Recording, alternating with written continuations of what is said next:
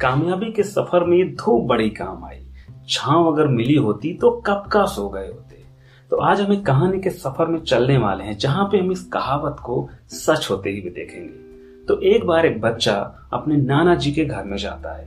वहाँ जाने के बाद में वो नाना जी से एक दिन सवाल पूछता है कि नाना जी ये जो महान लोग होते हैं, ये महान कैसे बन जाते हैं? नाना जी उस बच्चे को कहते हैं, ठीक है, इसका मैं जवाब देने से पहले चलो हम दोनों मार्केट चलते नाना जी उस बच्चे के साथ में मार्केट जाते हैं और वहाँ पे दो छोटे छोटे पेड़ खरीदते हैं और खरीद के आने के बाद में वापस घर आते हैं और उस बच्चे से कहते हैं कि एक पेड़ आप ये इस गमले में लगा दो जो कि घर में रहेगा और दूसरा पेड़ घर के बाहर लगा दो। तो बच्चे ने एक पेड़ गमले में लगा दिया और पेड़ घर के बाहर लगा दिया। तो नाना जी उस बच्चे से एक सवाल पूछते हैं कि, बेटा, ये बताओ कि इन दोनों पेड़ों में से कौन सा पेड़ होगा जो बड़ा होगा? तो बच्चा जवाब देता है कि, नाना जी, जो पेड़ हमने घर में लगाया है, गमले में लगाया है, उसकी देख रेख अच्छी तरीके से होगी। इसमें ना तो धूप लगेगी, ना ही बारिश का और ना ही किसी के तरह के आंधी का इसमें से कोई भी असर होगा। तो ये पेड़ आपका ज़्यादा अच्छा रहेगा। तो नाना जी कहते हैं कि, ठीक है। और बच्चा कुछ दिनों के बाद में घर वापस चला जाता है।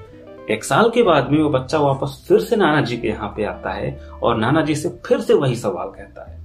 नाना जी से कहता है नाना जी मैंने एक साल पहले आपसे एक सवाल पूछा था कि ये जो महान लोग होते हैं, ये महान कैसे बन जाते हैं? तो नाना जी कहते हैं, बेटा, तुम्हें याद है, पिछले साल हम दो पेड़ खरीद के लाए थे, एक घर में लगाया था और एक घर के बाहर लगाया था।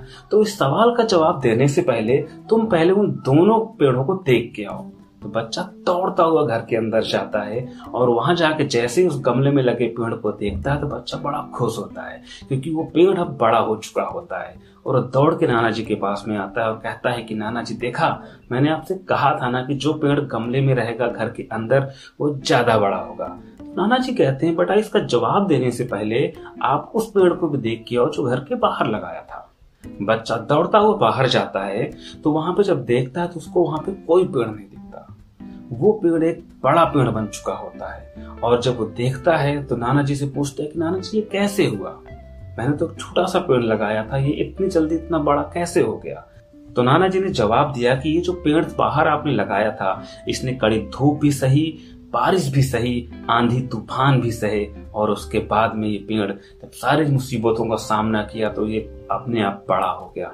लेकिन जो पेड़ घर में लगाया, उसको ना तो धूप मिली, ना ही बारिश से झेला तो ऐसे ही हमारे रियल लाइफ में भी होता है।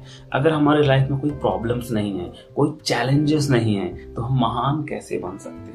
तो अगर आपकी लाइफ में कोई प्रॉब्लम्स नहीं है, कोई चैलेंजेस नहीं है, सब कुछ नॉर्मल चल रहा है तो आप चैलेंजेस लीजिए। सोचिए कि आपको कुछ करना है और जब आप चैलेंजेस लेंगे, तभी आप अपनी लाइफ में कुछ कर सकते हैं।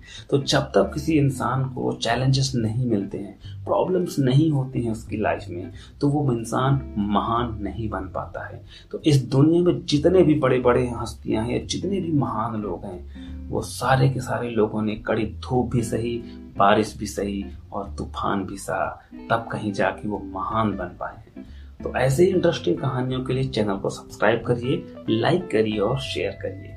आपसे फिर मिलूँगा ऐसी कुछ कहानियों के साथ में। Thank you.